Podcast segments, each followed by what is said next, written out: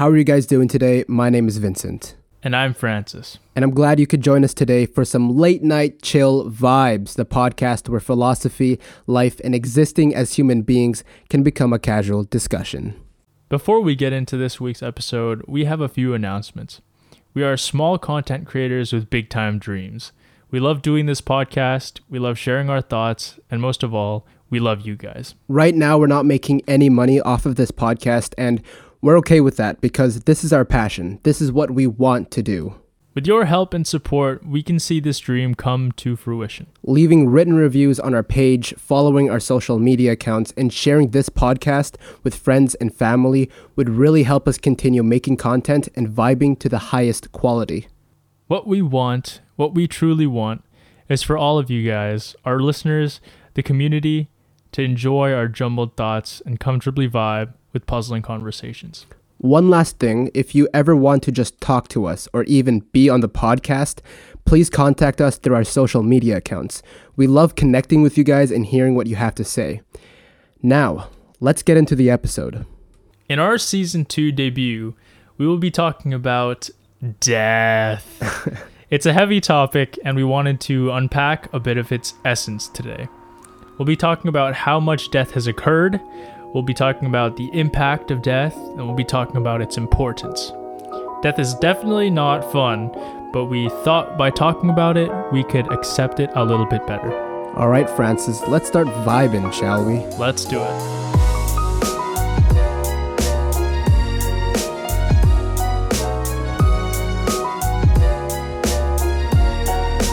Okay, season two, bro. Like this is this is exciting stuff. Yeah, we have crossed a threshold of like one season, according to like Hollywood, I guess, and how many episodes goes into one of those seasons. Yeah, that's crazy. So yeah, season two. We're starting off with. Um, it's very ironic that we're starting off season two with death. The birth of season two starts with death, and I love that. Whoa. Yeah, man. So, um. I know we had announcements at the beginning of this episode, and those announcements will be like said every single episode. But for this very first episode of the season, I just want to say, um, first of all, we have Google a Google Drive for all of you guys to listen to. Um, this Google Drive in it will contain our brainstorming sessions for like every episode. Um, we'll have to take some out for the sake of the Google Drive's memory space. But at the end of when we upload an episode, the next day you'll be able to check out that Google Drive. You know, if you want to see, if you want to hear the minds of two idiots rambling on, uh, brainstorming for an episode, you're you're welcome to check it out. So yeah, um, season two. Let's let's get into this death. Tell me, Francis. Tell me, tell me what you think about death here. I think it's like um. something that just happens. It's like a rule. Eventually, you're not going to have, um, you know, from what I recall from like some science, uh, like, like your chromosomes, like that, you know, the, the shape of your chromosomes, the ends of those are going to be shortened to the point where they, they just won't work properly. You're going to be deteriorating, and eventually you're just going to go, and that's aging. And I think that's just how naturally death will occur from old age. Okay, wait. That's I, the ideal. L- let's let's go to this then. I feel like that was a really difficult question. Are you afraid of death? Okay, yeah, that's that's a little bit easier. Yeah. I think I I am thinking about if today or in about an hour maybe it would be the last time I see anything, because after an hour I'd be dead. I feel like that hour would be excruciating. So I think, mm. yeah, like currently, yeah, I'm I'm working on it, trying to reconcile with that whole idea. But you think yeah. it'd be excruciating? I think it'd be freeing if you knew freeing, that you were going okay. to die within, you know, maybe the next hour or something. I think that feeling would be quite freeing for some reason. Um, you know, one example is Damn. Breaking Bad. I just started Breaking Bad. Like I'm the first five episodes or something. And Whoa. you know, you've in, never in the watched first it before? Episode, no, I've never watched it before. Yeah, man. Damn. But um, Yeah, so when he realized or when he found out that he is going to live for another three months or whatever it was, he like he became unhinged. But I think in a way it was freeing for him, because now it's like, why am I doing these things? Why am I living my life this way? Or I mean, I I haven't seen the full series, so I could be totally wrong here. Am I wrong? Am I am I totally off here? Uh, I, I don't remember a lot of the show. I watched it a long time ago. Okay. So, yeah. uh, yeah. I don't know. I think it, it'd be it was freeing. A good show. That's all I remember. Uh, yeah. Freeing. Okay. If you were to be freed by it, yeah, I guess eventually you'd come to that conclusion. I think an hour. I I, I give myself too much bad credit, I guess, because. I think, yeah, it'd be excruciating for the first minute or like five minutes. Oh, yeah, definitely. And I'd say like, okay, okay, I'll, yeah, it's going to happen. It would whatever. Sink in. It would be like, whoa, I'm dying. Like, yeah, I'd be sad. I'd be sad for a bit, but then it's like, well, why do I need to be sad for my last hour? I might as well live mm. life, right? Damn. Yeah. What if we felt like that for the, like, okay, what are we? We're both twenty, twenty Yeah, yeah, I'm twenty. Wait, no, you're... Oh, yeah, yeah, yeah. So then... Yeah, yeah. So then we, oh, yeah, I'm... Okay, yeah. Yeah, so... Uh, so imagine, like... I don't know, we're going to live to one hundred. I don't know, that's just a reasonable assumption given technology now, I guess. Mm-hmm. And so what if we had that same idea, like... We had an hour to live, but instead of that, we'd have, like, eighty years to live. And, like, okay, you know that you're going to die at around one hundred, but... And it's coming, and that's not, that's a long time, but it's not a huge amount of time. Like, no, it's not. Yeah. Uh, like, ideally, you would live life as as free, because like you know you're gonna die eventually. Um, but the question is when you're going to die. So if you knew when you were going to die, I'm sure that you'd live life differently. But the fact that we don't know and that it's unknown, we live life differently. But if we treat life like we're going to die tomorrow, and that we're we're sure we're going to die tomorrow, every single day, even though we don't die tomorrow, how different would your life be like right now? Yeah, yeah, that's true. Right. So there's definitely like a time aspect to it, like a time, time value, in there. If you had more time, you just kind of allow yourself to be average over that that that that amount of time, and then eventually, I mean, like accumulated, like it'd be a lot that you did, but then to try and figure out a way to condense that into like one day because you think you're gonna die tomorrow is like, yeah, it's a big deal. Yeah, I think yeah, I think it would definitely be. I don't know. I'd say a lot of things. I think if I knew I was gonna die tomorrow, like when I wake up, and I, I mean, if I don't wake up tomorrow, and I knew that, I'd like I'd text a lot of people, tell them how I truly feel about them. Or like, you know what I mean? Like that, in that sense, it'd be so freeing. Like, hey, listen, I never liked you. I was yeah. never your friend, right? Or something Whoa. like that. Damn. But uh, we can't do that because, you know, you don't know what your future is going to look like. But if you lived every day, like that could be your last, I think it'd be dangerous, but it'll also be freeing. Yeah. Um. Right. So today we are talking about um, not necessarily... death itself. I think what we're going to be talking about is the impact, the importance of death. Um, the one we started off this brainstorming session. If you guys go check out our brainstorming session after this episode or the next day you listen to this, you, this is our first like conversation, and the death toll for like all of human history is, I'm just going to read it here. Um, as of nineteen ninety-five, it was calculated by Hobb, H A U B. Do you think that's how you pronounce it? Hobb? Hobb? Probably. Hobb. Hobb. Um, as of nineteen ninety-five, Hobb estimated about one hundred five billion births since the dawn of the human race, race with a cutoff date uh, at fifty thousand B C. So I'm I'm guessing around one hundred billion people have died. Um, with one hundred five billion births, I'm saying one hundred, one hundred billion. What is the difference between the impact of death and the importance of death, if there is one? I don't know, man. I was I was thinking about this question because of the power of a number. Because if you knew a certain number, then you could kind of like refer it to other things, right? And just say like, oh, this is a huge number. And okay, it's about like one hundred billion. So so, so what does one hundred billion births or one hundred billion be- deaths mean to you then? Yeah, like it's it's a lot of people. And compared yeah. to eight yeah. And compared to the eight billion people that are on the planet now, that was just like, just a lot of lives that um we're built off of. All like all our history are are those people, and they now are just a number. We don't know anything about those people. There's too many, first of all, to kind of recount all of those histories. And also, I don't know, so, some of them you can't really, like they're, they're, they're part of your D N A, and I guess their culture kind of lives on through, through how they were able to build our history and, and give us kind of the little, the little survival adaptations that we have now.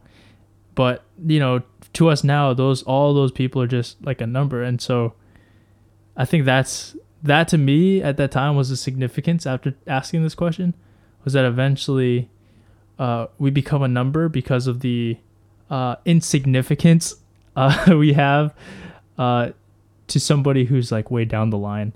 Yeah. But at the same time, like I just said, their culture and their uh, their small impact kind of added to the way of life that we have now is still present because of, you know, the, the decisions that they made back in the day to, I don't know, keep their family alive so that their family would live on to who we are now, which is pretty cool, I think. So, yeah, like if, if you think about it, you only remember maybe less than a hundred names. I mean, a hundred is pretty romanticized. Is that the right word for it? It's pretty, um, yeah. It's a lot. It's a lot. I, it's I a lot of names to remember. Yeah, I don't I don't remember either. And like you don't remember a lot of names, and that's a small percentage of a hundred billion people.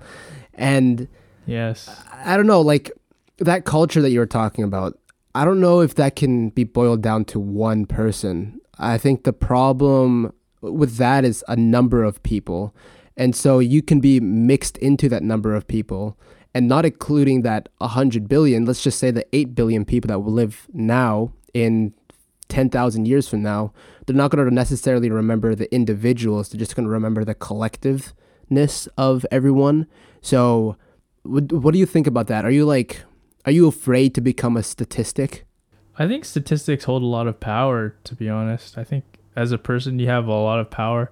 Now, I may be wrong about this. Maybe like you can kind of shrug this off and Uh, bring up a greater framework of understanding that can tell you that as a person, you're not really a statistic because other things come into play that make you a part of some greater decision maker.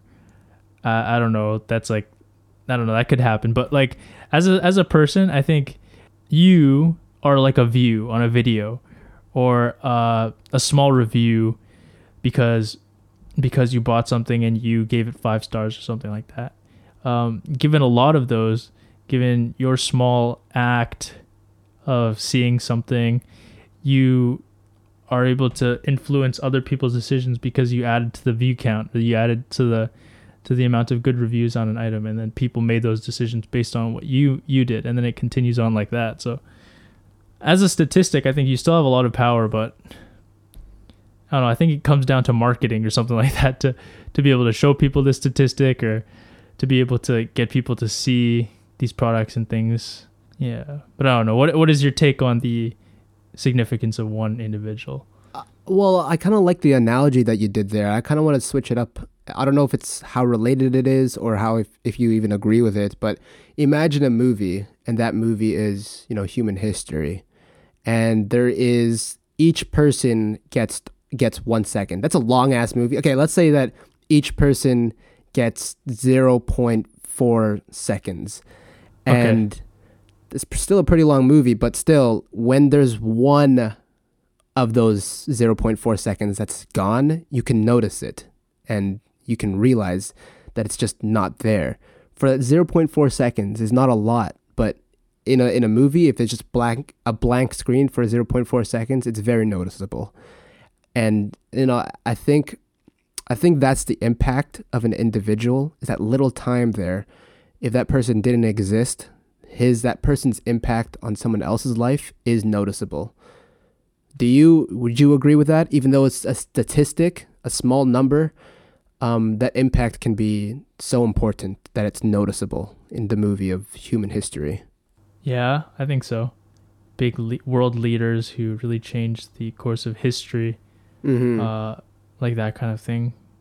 Yeah, definitely. You say one person's name who's like, who's like a big figure in all of human history, and you know, people will people will, you know, turn their ears to this person to kind of recount what kind of impacts this person had on them, their family, their culture. Yeah, people do leave a mark if they end up, you know, changing the world to that extent. I have a question, and it's not like necessarily at this, actually it kind of is. Whose death do you think impacted the world the most? Like, you can think of it religiously or non-religiously or whatever it is. What does everything under the roof here? Um, Ooh. What would your answer be? You brought up religion, so I'm just gonna say Jesus. Yeah, that makes sense. That makes a lot of sense. Yeah, I feel like I feel like my answer would be Jesus too, but also, I also feel like Cain or Abel, the death of Abel, is a close close second there. Cause that was the f- that was like the first um, that was the first death, right? Like the first murdered death thing. Mm. So it was, yeah. Right, so I don't know. I, obviously, I mean, the easy answer would be Jesus, but for the sake of it, I kind of wanted to say Abel, just to like, you know, get the mind moving a little bit here. Yeah, it's a mythology that sticks in our head, or not a mythology, like a like a story that sticks in our head, and it's a just has so much to do with it that you, when you think about it, a lot of neurons fire in your brain that hopefully lead you to becoming a better person. What what immediately popped into my head though, I don't know why, but it was Michael Jackson. And I just remember, like, when he died, like, it was a big deal. Yeah, man. And that's, like, I don't know, like, if you if you think about that and the story behind that and how much people would react to, I don't know, it's just, it's just, it's just weird to think about. Like, it, yeah. I, I, I like that because, you know, when, when someone, when an artist dies, their value, their art, their music, the value of that increases more than their life or more than it was when they were alive. So, um, I don't know, who's a popular painter? Um, Da Vinci. He's a painter, right? Da Vin- yeah. Um, when he was alive, his art wasn't that. I mean, it was still amazing, right? But when he died, there's just that knowledge that he's not going to be able to make more of this. So what we have here is so important. And I think that is like a good metaphor of what the impact of death is. You know, it's that, it's kind of that knowledge, you know, when, when you die or when someone dies, now you know that it's not, they can't help you anymore. There's no more of them into the world. So what you have of them right now is so much more important than their life. Wait, does that make sense? So much more important than their life? Yeah, that do, makes a lot of sense. Do you agree with that? I think, I don't know why that happens. Because logic would say to you that their work lives on. And if you have everything documented about them and how, what they did, then you'll still have, you know, you'll still have their value and what they put in the world, and you can use it. Mm-hmm. But just not having that person there anymore is, is, yeah, it's like losing, it's like losing a star. It's like losing potential in the world that could have could have been because of how, you know, great this person was. You know, I'm thinking about like uh whenever Tim Cook talks about Steve Jobs, it's like he puts it in such a way that, you know, like they all wish that he was still here, and he's not afraid to talk about him. And I like that. I respect that a lot because of because it's respect. Mm-hmm. Yes. And letting a life live on as long as it can because of the the story and the idea that that person stood for is really, really cool. Um, we talked about this in our brainstorming session, and I'm trying to remember the exact words I used, but would you say that someone's someone's death is only as valuable as you can measure someone's death by the value of their life. I think that's what it was. Yeah. So if someone's death is only as, you can measure someone's death by the value of their life. Do you think that's true? Uh, and why or why not? Yeah, I think it's a question of like, of, of beauty. Mm. Uh, yeah. Because like we said that beauty was like the story behind something. And when somebody dies, I think their beauty is amplified because now they're, they're from a marketing standpoint, they're, they're kind of like front and center ad because they've just passed. And so you think about them more. If you think that they led a beautiful life uh, because the story resonates with you, their story resonates with you, and like what they've done resonates with you, I think that they become, you know, a part of you, not necessarily like importance uh, of life and importance of death. I think importance of life, definitely that, that, that translates to how much they're able to stick inside of you, inside of your brain. But then, hmm. So th- the question was, does importance in life translate to importance in death? Is that it? Um, I'd say like, is someone's life, oh no, is the someone's impact of death v- measured by their importance of life? I think I think that makes sense. Or their value of life, or the value in life. I don't know if that helps or makes it more complicated, to be honest. Their value in life, yeah. I think it just comes down to the beauty of a person. A baby, they didn't do anything, right? They're not value. They haven't really. They have no value. value they... Okay. Yeah. Well, okay, okay. The, like, I don't know. I don't know how you could say this, but yeah, like they, they're just a baby. They haven't really contributed in any way. People look at them, but then they look at them, and that's the important part. What I'm trying to say here, like we va- we we we the impact of a baby's death is so, you know, it shakes us to our core because of the beauty and because of the story that they could have had mm. and their potential.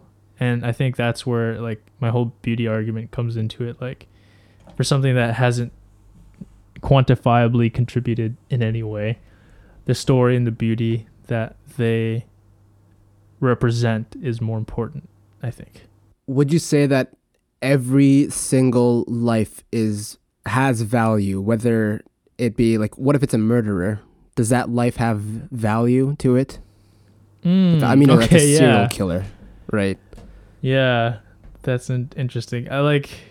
I think it brings us to the thing that we were going to talk about in the next act, which is the. Uh, The pendulum, right? The pendulum. Okay. The pendulum. Okay, okay, okay. So before we get into that then, why don't we take a quick break? Let the sponsors say what they have to say. What do you think? Yeah, uh, great idea. Great idea. Okay. We'll be back right after this. All right, and we are back. So before the break, I brought in a word. Uh, so this word we talked about during planning, and it was uh, a pendulum.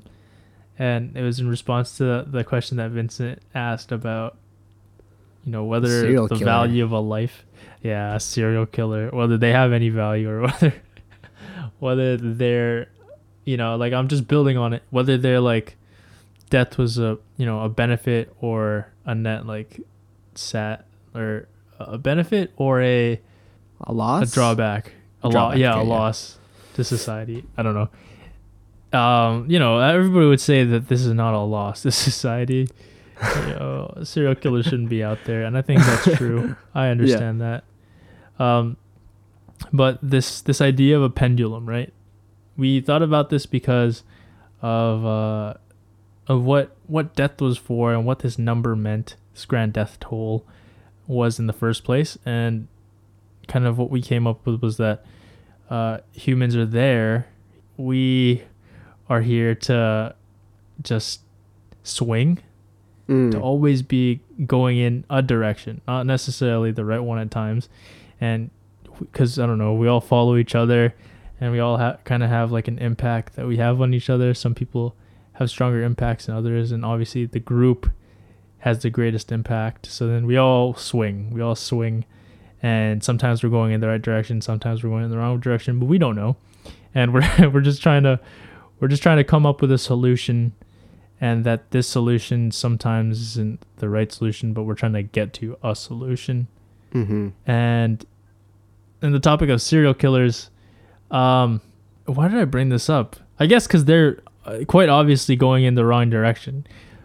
But as a group, we have decided that they are not fit to to sway the entire world in their direction of swinging, because that is unsustainable. If everybody was a serial killer, that would be very bad. And so they gotta go. And like their value, I think it just, what does that do? That like kind of makes it more apparent the the way that we have to be swinging, because they did something wrong and we kind of felt that they were wrong, so we as a whole went in the other direction. I want to take a step back here before we really get into this and paint a bigger picture. The reason why we came up with this pendulum thing, um, the conversation we had before that in the planning stage, we were talking about evolution and, you know, the passing down. It's not necessarily physical evolution, um, like bodily evolution. For, for the impact of death, yes, that's part of it, but I think ultimately, or more importantly, it's the knowledge and everything that passes down when that death occurs. So we kind of brought this up with like music already, with Da Vinci, you know, all the things that happen because of Da Vinci and and the past, you know, music, who created music and all that stuff, all that knowledge is passed down, and that's how like evolution of, of the mind starts to snowball. And that's where we are today. And, you know, you brought this up with the whole culture thing, and the pendulum thing kind of came about was, what if what what if we are we're swinging one way right now? You know, if you think about this like golf, the important swing is the next swing. And so if we are swinging as a whole, we don't really know if we are swinging towards the whole or if we're swinging in a totally different direction. And Does do you think, does that make you nervous about the human race, like where we are in humanity, that we don't really know for swinging swinging in the right direction? And I know that you said it doesn't matter if we do or no or not, but is there a part of you that's nervous about that? No, not really, because I think, how will we know like what what if we're going in their direction we not or not? Like, we don't really know, and I think the fact that we're doing something is uh, is comforting in itself. What if, okay, let's say that um, your whole life, you know, you, you you do all these things, you have children, you have a wife, you have grandkids and all that stuff, and you're always, you're swinging, you're going for this swing, but you don't, by the end of it, you don't know if you're swinging the right way.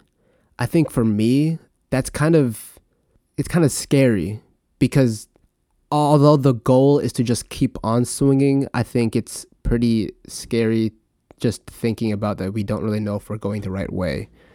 I don't know. That is a tough, that is a tough one. That's like, uh, I think that's every existential crisis boiled into one statement right there. Like, yeah, are we swinging the right way? It's, uh, I don't know, you don't really know. But I think you can kind of figure it out by what everybody deems as valuable, because there's a lot of people in the world, and uh, you know, some basic needs are kind of true, like food and shelter, and providing those things obviously gives value to people. And the more people you have, kind of, I don't know, it kind of stands to reason that the more people you have, the better chance you have of figuring out what the right way of going is. So there's that. Like, you can provide food and shelter to people, and that's a good. That's a good kind of way to swing. But then like the higher the higher the higher level of trying to figure out what all, everybody should be doing at at the highest level to kind of achieve a better a better future for all of us, because we're literally going in the right direction. That's a lot harder. And I think, you know, people who are trying to figure out this problem is Elon Musk. He he his idea of it is uh, trying to go to space and colonizing the star, like the, the star systems, and outside of our own and like all of that stuff, and that's that's pretty cool. Mm. Um, and like we don't know if it's right. Could be. It sounds like a good idea, but like I don't know. Like, what do you think? What do you think is the is the thing that we should be thinking about when we come to that question? Like, if we're if we're going the right way, if we're swinging the right way. I like I like what you said. Um, you know, the survival part of it. You know, just taking care of you know, food situation, water, shelter, and I think swinging in the right direction would be like having others in mind. And I think that's an, uh, I suppose it's a religious approach to it, but I don't really know if it is a religious approach to it. I feel like it's something that you can just, you know, come up with your own. Um, Elon Musk, when he dies, it's gonna, you know, it's really gonna impact the world because of the stuff that he's done. And the question that I posed before was, is someone's life Um, measured by the stuff that they've done, or someone's death measured by the stuff that they've done? And would you say that Elon Musk's, when he dies, his impact of his, the death of his impact is going to be really, really good because of the things he's done? Mm-hmm. I think so. Yeah. Um, many people might say that, I don't know, if, if it doesn't end up happening, if nobody ends up going anywhere and everybody stays stuck to this planet, the stuff that he did, I don't know, like it's how you it's how you view it. Like if he reached his goal or not at that point would be the question. And if some people say no, then it's like it stops there maybe. But then I think you also have to look at all of the other stuff that he did and look at that first and foremost for its ability to live on, because he uh if if you watch that video of Falcon Heavy going into space and uh, l- like releasing Elon's car, that was pretty that was so inspirational, and I think the story behind that alone should be enough to let his death live on, and that video alone should be inspiration enough to the younger generations to continue on, maybe not necessarily his dream, but his his vigor, you know, mm, his yes. will to do something and like try and try and see it to the end as far as possible. Yeah, and, I, I, um, I like that. Yeah. I think that even though he might not succeed, let's say he, when he dies, he doesn't succeed his goal of, you know, colonizing Mars. I think his attempt to the the stuff that he tries to do alone, that alone is so inspirational that it should, that his impact is just so positive, whether he makes it there or not.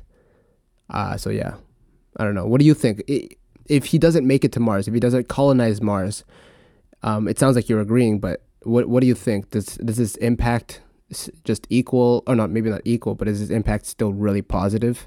Uh, yeah, I think so. He's a quirky guy.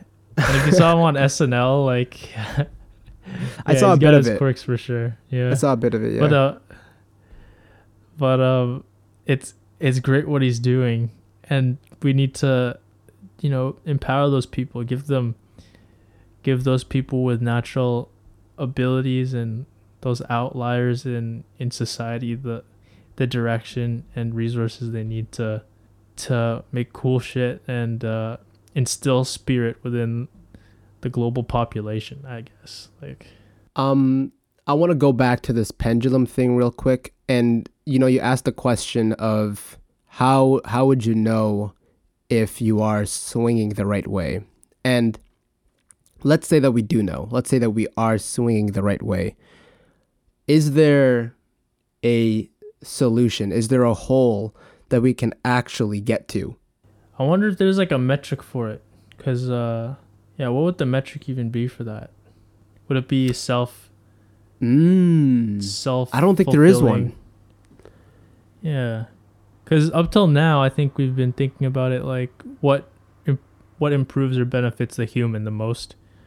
And eventually, that system is going to have to include the solar system and the universe once we get to that, once we get to the final stages, I guess, the end game. Because we can't live in a world, we can't exist fully and fully benefit from a world that we don't care about, because we're kind of focusing on ourselves more. Yeah, eventually we're going to have to take into consideration the system systems of the universe and and like all of physics, and once that's all figured out, uh possibly we'll learn how to integrate into it, and maybe that'll be the solution. But then Are, so you're saying there is a solution that uh, we can reach, that we can attain? Possibly. Hmm. I wouldn't know what that is though. Like, yeah, you'd yeah. have to have a metric for it. You'd have to have like, I'm under the belief though that once we do find it, everything will be complete. It's like putting a putting the last puzzle piece into the giant thousand piece puzzle, and it'll all make sense. Because right now, not a lot of things do make sense, and uh, contentment only exists for a short amount of time, I guess. Ooh, in okay. Human life. Okay, so I want to I want to get into that content. So, do you think that once we find the solution, once we have the solution, will we as a humanity, no matter like maybe it's thousands of years from now, would we be content? Probably. You think so? I don't know. Like, this is the turquoise society I think we're thinking about. Okay. Uh, but it's probably all gonna click. But you know, whatever this is, like we, uh, I don't know. It's it seems kind of like why. Why think about this now when there's competitions to be to be taken part in in order to get the best out of what we have, and and like trying to understand things better than other people in order for us to be motivated to try and get to that stage is what I'm thinking. Because I don't know, that that's just my thought. Like that is a that is a society where it It's uh, turquoise. And like beforehand, we were talking about how, or I was talking about how I kind of shifted my, shifted my thinking uh, from thinking that eventually there will be a turquoise society, which I believe is where we have the answer, because then everybody would be working within a system, and uh, and within that system, nobody really has to make a decision because, because of how we understand the world, everything kind of falls into its own place and has its own purpose and all of that stuff, and so we don't have to think about that. So then we'd have ultimate contentment and everything would be fine. But then to think about that now, when obviously that's not the case, and we have, you know, struggles, and we have to fight to survive in a sense. Like, I don't know, the the the conversation should be, how do we do this competition thing? How do we improve the most efficiently to get to reach that stage? I think is kind of important. What do you think? Like, is it? I don't think so. The the word spiral dynamics, the word dynamics itself, it just, it means it's constantly changing, constant change, constant evolution, I guess it is. So for us to reach turquoise society, for spiral dynamics to be true, there has to be a color after that, right? I don't, I don't think spiral dynamics agrees with it staying in turquoise. And so if that is true, and if we can find the answer in, or the, if we can find the solution in the turquoise society, then wouldn't there be another problem to find a solution to? Because it's a yeah. dynamic, right? Yeah, that is true. I'm assuming, I was assuming this whole time that there was a, that was going to be the end of it. But yeah, I guess you're right. Like, there's always going to be a problem. There's always going to be so uh, dissatisfaction in a sense. Therefore, I think that no matter what it is, the ultimate solution to everything will never, ever be found. Do you agree with that? For as long as ignorance is not a thing, because we choose to find and look for other things, then I think that is the case. Because remember that video that you sent me to where there were the people on the planet who were always oh, happy yes. and they, they just knew everything? Yes. Yeah, that's like, that's kind Pursuit of... Pursuit of Wonder, by the way. Pursuit yeah. of Wonder. For Pursuit of listening. Wonder, yeah. Uh, I don't know the video's name, but like, yeah. Yeah, me neither. There are people on a planet who just, uh, who are happy, and they just uh, lived life and just pointed at things, told, told, oh, they, they had a definite, okay, okay, I don't want to... Go okay, wait, they just had a simple life. Yeah. Okay. Or do you want to explain it? I, I can quickly explain. I, just just remember yeah, the point okay. you're going to make here. So basically, humans find this this alien planet when they go down and, and meet these aliens. These aliens have a foreign language, and within that language, there's no questions or phrases like that. They don't have the whys, they don't have the the hows and all that stuff. So when humans introduce themselves, they also introduced English. And in the English language, they introduced the whys and everything. And because of that, these simple beings who just were happy for the sake of being happy, for being, for loving life, for the sake of love and all that stuff, when introduced these questions of why and how, it turned into chaos. So yeah. Anyways, your point. Yeah. So my point there was that when, when we start to question things, then there's always going to be a better, because we're going to find a way to find a way to get there. I think that's part of what makes humanity very, very good. And on the topic of death, I think that's, uh, it's attributed to like the, that death number, that big death number is that number is kind of like, to me, an example of how much we want to better ourselves. Because this whole time we've lived here on this planet and uh, died and tried and tried and tried again. And, you know, I, I don't know, it's just a testament to how much we we want to find the solution, but we just work towards it, not being able to find it because we question too much shit. and it's, and it's uh, I don't know, it's an interesting thing to think about.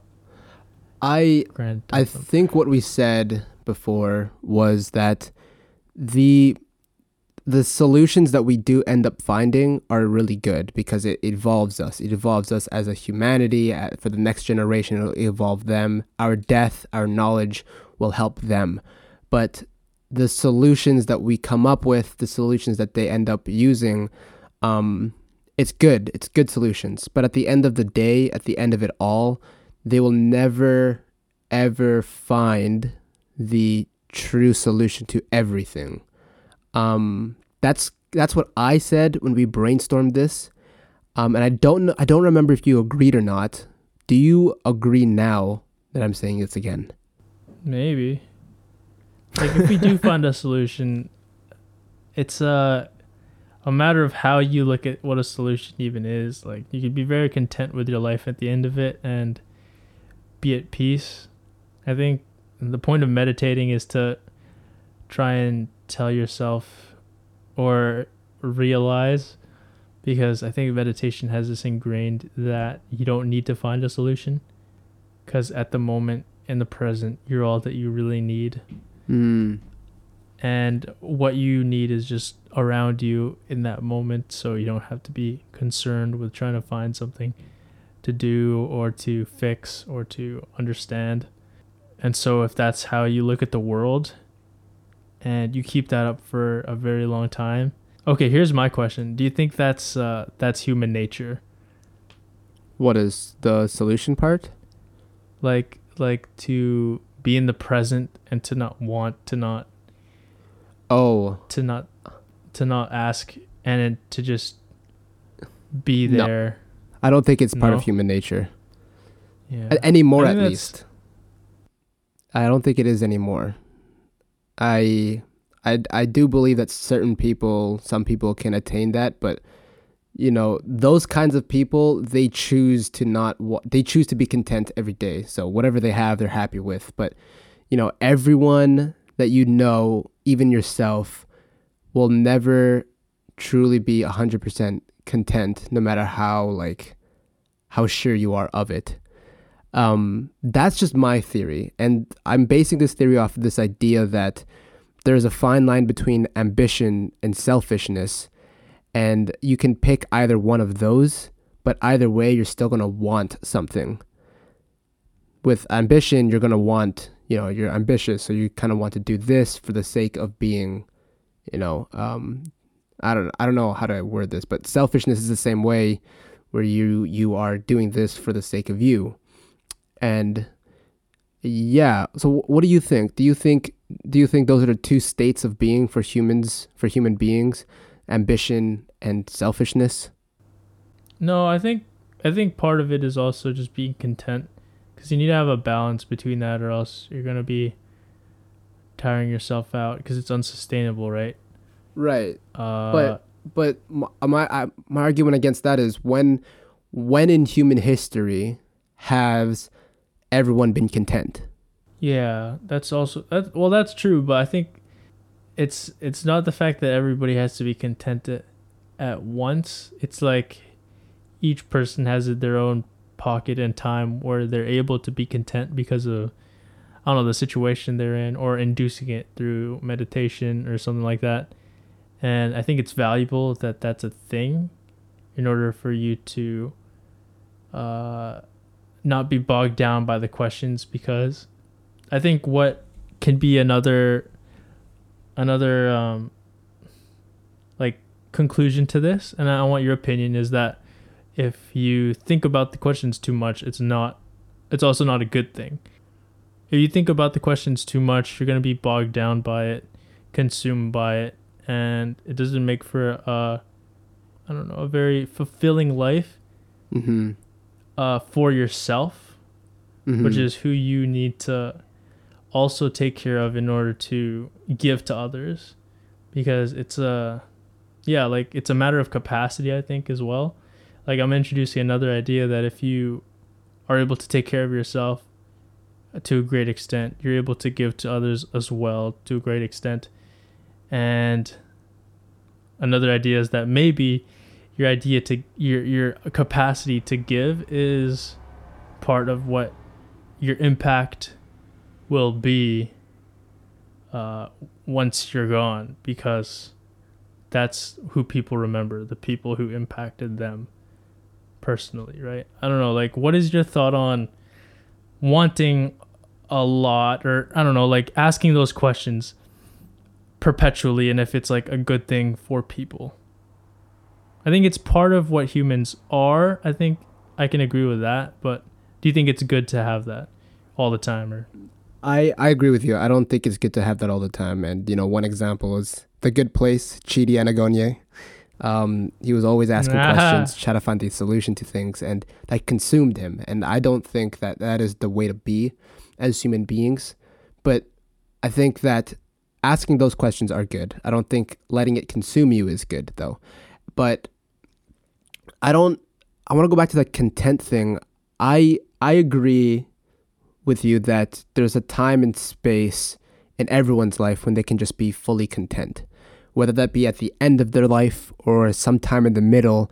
But ultimately, I think the two states of being is either being ambitious and selfish, and you don't see it that way, correct? I think there's a state that you can be that allows you to accept the current situation for what it is, so that you're able to, in a sense, like, recharge, take stock. I think it's also good for your mind. So in a sense, it's like a, it's like good, um, I don't know, it's like some shit is able to process in your mind for it to work better when you so come then out of it. But once, yeah. once you are content, why would you return into ambition or selfishness? Hmm. Yeah. Yeah. That's another thing. Like while I meditate, I think I, I kind of involve that part of myself, because I don't know, you don't start meditation for for trying to be content. You you start it for kind of going on a journey of improvement, I think, first and foremost, because nobody picks it up to try and find contentment, because if they already have it and they're able to do like what meditation offers on like easily by themselves, like a friend I had tried Headspace for like a day, and they were like, "Oh, I do this already, like just by being me." So I'm like, "So why do I need it?" And I, and like I totally agree, but it's uh, I think it's a matter of improvement to to begin with, and being able to assist your mind in doing the most for you by going into a place of contentment, which is kind of, I'm kind see, of. Uh, I I would say that's ambition then. I would call that ambition yeah. to a certain degree. I I would say that too. It's just that in order for you to to take part in it, you kind of have to let that go, which is weird. Mm, I like that. I really like that, actually. Mm, okay. Okay. Um, but yeah, no, ambition is good, I think, for for the reason that it makes humanity uh, go forward, because there's goals and um, there's problems, and those problems got to be fixed somehow. So, yeah.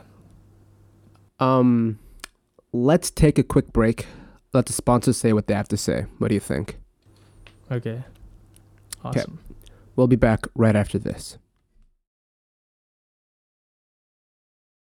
And we are back. So I have a question for you, Francis. Um, and we were so we talked about this in the brainstorming stage, and we didn't end up talking about it now. So I kind of wanted to form a question around it.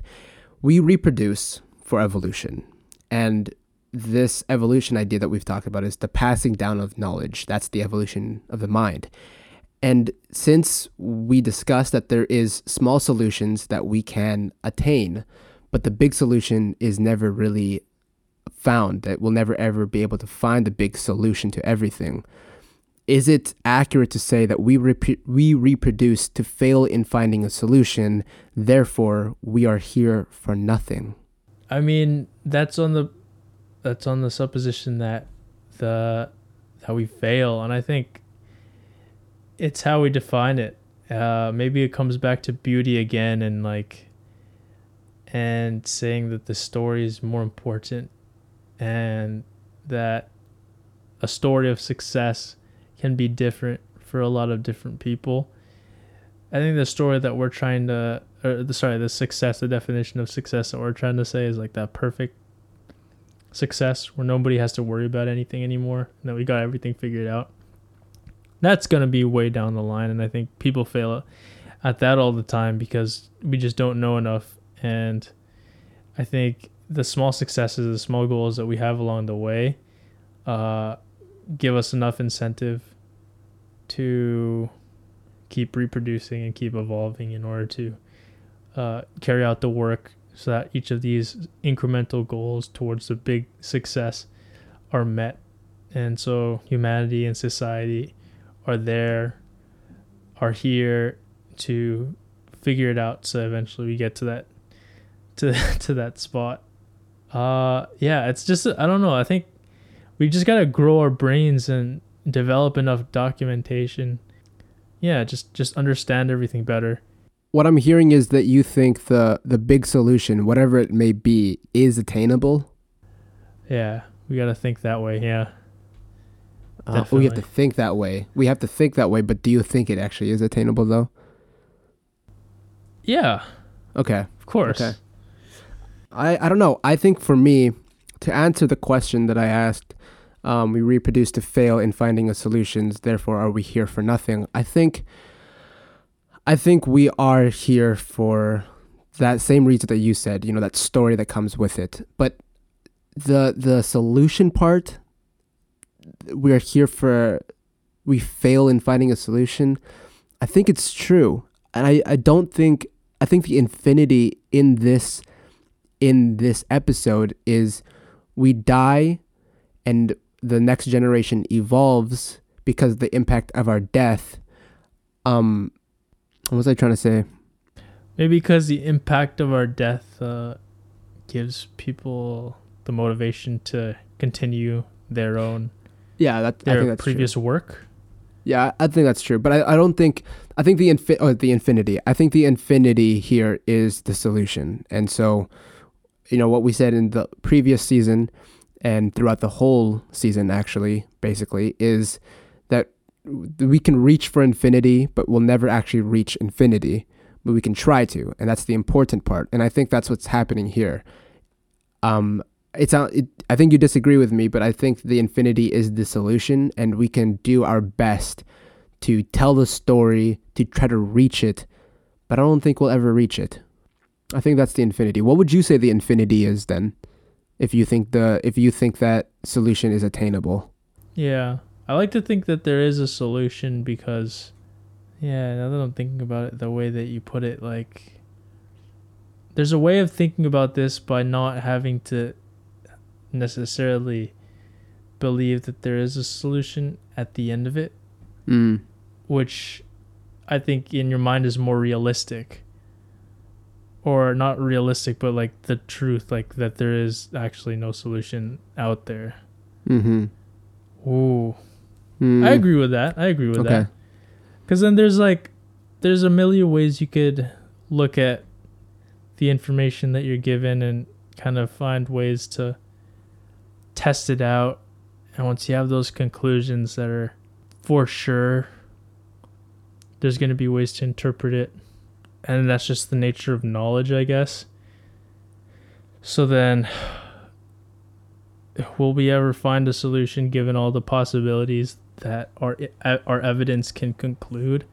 So the reason why I kind of have this thought is because for every solution that we have today, that solution comes from the problems that we created ourselves. So, for example, technology. Technology was a solution to, you know, what life was like before, before all all the stuff that we have now. That was the solution. But from that solution, we've created our own problems. For example, social media and the polarization of the social media world. That's the problem that comes from the solution. So now, what would be the solution to that? And then once we find that solution, we will find another problem within that solution. And so I think that the reach for infinity is finding the end solution that will not create a problem that comes after it. And I think that's the infinity. Because yeah. no matter what we do, we will find a problem within our solution. That's a, that's a really great way of looking at it. Yeah, I think that, that is a perfect solution because it just solves all the problems because there's nothing that comes after that. Yeah. Yeah, it would solve all the problems. That's right. So, and I don't think we'll be able to... That that's kind of why I said ambition and selfishness is because when we find that solution, we will find the problem that comes with it. And there will come a point where it's not ambition anymore. It's not that, um, let's say that we did in the past, we've already found the solution to everything. We've found it all. And we just, and that was ambition up to that point. But where we are now could be selfishness because we just, made up this, we created this problem that didn't need to be created because we wanted to, you know, further the human race or do things differently than what we thought was already good. And so that's kind of like where I'm coming from with the perfect solution. And this also ties into swinging. Maybe we've been swinging the right way for a long time and then we got there and then we just kept on going. And now we're swinging the wrong way again or uh, now. Uh, so yeah, I, I don't know. So yeah, maybe we've re- already reached the infinity, but due to our ambition versus selfishness, we've been selfish from that point on. Or oh, maybe yeah, we're just ambitious true. right now. I don't know. Yeah, that that definitely happens. I, I agree with you. There was like a video that I saw on like McDonald's. okay. And how, uh, yeah, their their their ice cream machines break, and it's so that the the people who made the ice cream machine, because they had to deal with McDonald's to always call up their specialists and to have them fix it and then get paid by the franchise franchisees. And it's just this whole thing where it's like, you know, you don't have to do that, but you do it just to make more money. So you're creating a problem. And if that happens on the scale of, if that happens on the scale of like the big problems, like physics and all of that, like, I couldn't imagine where we'd be. That, yeah, that's selfishness for sure. And ambition, I guess, is it really ambition at that point? Because ambition has a sense of... Because because I think a problem, right? A problem has an answer or an incorrect answer, right? And once somebody finds the answer, it's like... If it's... documented, then people can easily figure out if it's a good answer or a bad answer, if it's incorrect or correct, just by if it works or not. And what requires what requires that kind of solution is just like simply putting down the necessary bits and leaving it at that and having it be a simple thing. Where ambition can come into play is that, you know, the tenure, the the hoops that you have to jump through in order for you to be able to market your market your solution to people and make people, or I guess that is selfishness. But is that also ambition if it's correct, if it's like the right solution? Like, do you, uh, do you have to do all of that? I don't know. It goes back into humanity and what kind of drives us. What motivated the person who just came up with the idea, uh, the right idea, and just put it down and, you know, sent it to wherever it needed to be in order to get to get verified? Or what motivated the person who went through all the hoops and did all the things in order to gain like the credibility to write whatever they wanted and then have that be the truth just because of who they were? You know, that's crazy. Like, and like when, when somebody dies, going through both those routes, who do you, who do you credit more? I think the person who went all through, went through all the hoops and was, you know, renowned for all of their, whatever, their, their time in the industry or their time, like doing, doing shit and being, being there, that person would have had more impact on people than the other person. But, uh, I don't know. It comes down to, I guess, the, the idea of correctness. Yeah. Who would you trust? Like, who would you trust more? The guy, the guy who just set their, their idea in, or the guy who just spent their days in this, in this, uh, in this environment and then sent their idea in? Oh yeah. That guy, I think. That guy. Yeah. Yeah. Okay. Yeah, how about I guess this? Then, how about this question then? It's kind of like the same idea, but who would you trust more? The guy who um, found the solution by working through theories, working through, you know, previous experiences, and he found the solution? Or would you trust the guy with the solution that he tried to um, find the problem? He tried to find every problem to that solution and try to disprove that problem. So which solution from which guy would you trust more? I guess from a logical standpoint, there's mul- multiple ways that you can prove something. And like however you come up with the right answer, as long as it's right, it's fine. But then who you'd be more convinced by is probably the person who spent more time doing it and being there and putting in the work. And I guess it's unfair to give more credit to the person who just thought of it, wrote it down quickly, and sent it in. But it's ultimately the fact that it was correct. But then then it's a question of beauty, um, I think. Because if both of them die, the more beautiful kind of outcome is the person who put in the time and had the better story. Right? But but then there's also the story of the, you know, the the uh, un- uncredited genius who just kind of didn't want the credit, anonymous anonymously slipped in the answer and kind of left it there for people to unravel and figure out. So it's like, I don't know, like, damn, they both have their value. Yeah. And I think I think the fact that they both did something and they both uh, put in effort to come up with something is. is incredible. Yeah, wait, that's, I'm trying to think about that now. Like, I feel like, okay, me personally, I feel like I would trust the guy more who put the work into it. Like, maybe this guy, this other guy who just put that anonymous tip in, like, here, this is the answer. He could have been high on L S D, weed, whatever the fuck it is. Like, he could have been yeah. high on anything. But the guy who came in is like, hey, this actually makes sense. And he tries to disprove it, tries to disprove it, trying to make problems that come with it, but there's no problems that make any sense. I think I would, I would trust that guy who did all the work. I'd trust him more.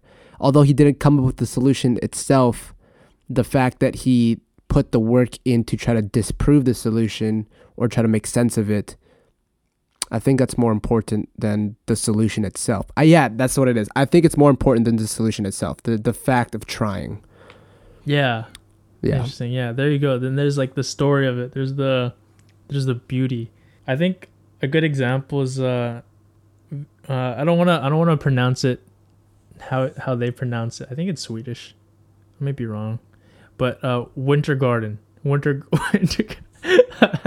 Oh my god, it's like uh you know that marble machine that went viral of the guy who uh, made music with this marble machine that dropped marbles on like a xylophone thing and a bass, and like uh, and some drums.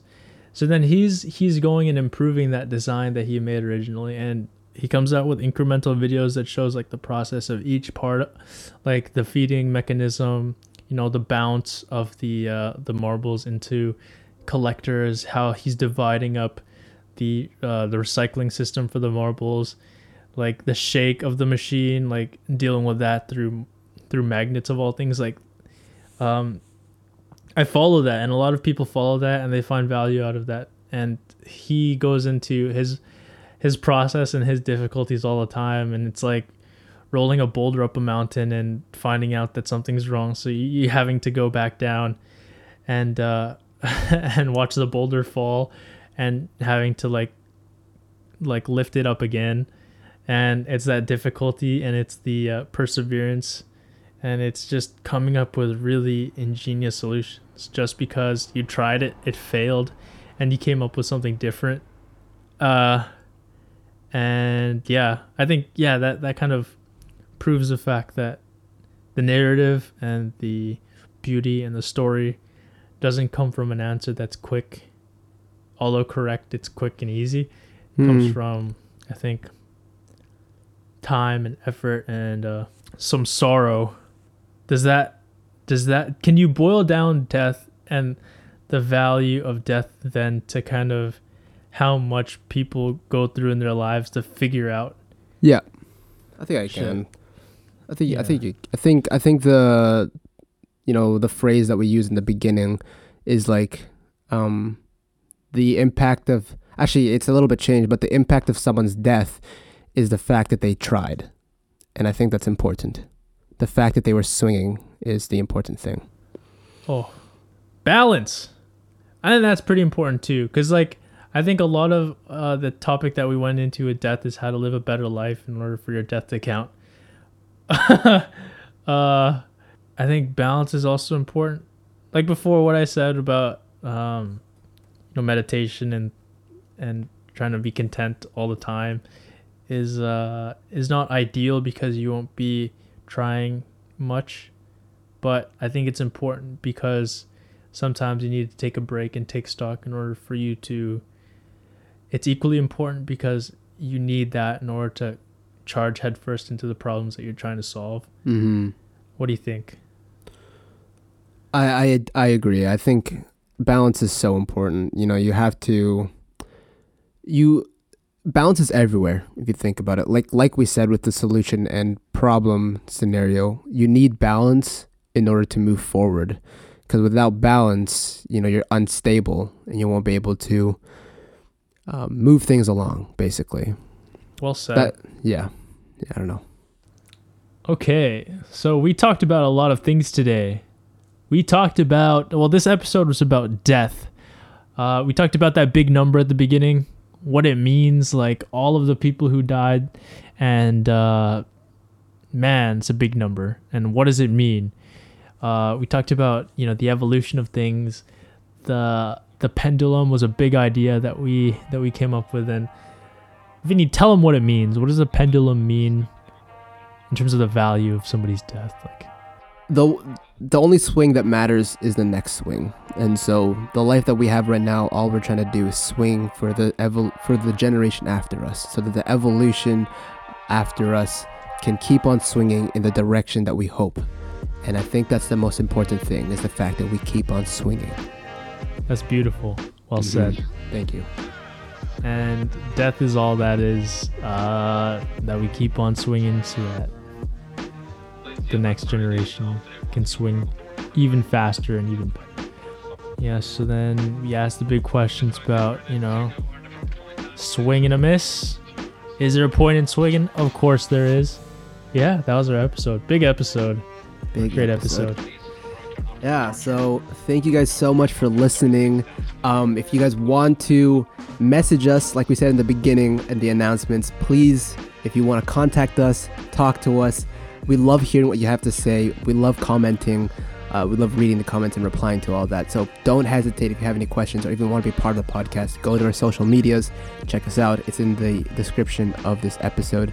So yes, thank you so much for listening. and vibing with us on Late Night Chill Vibes. I'm your host, Vincent. And I'm Francis. And th- again, thank you guys so much for listening. We'll see you guys all next time. We love you all. We love you all.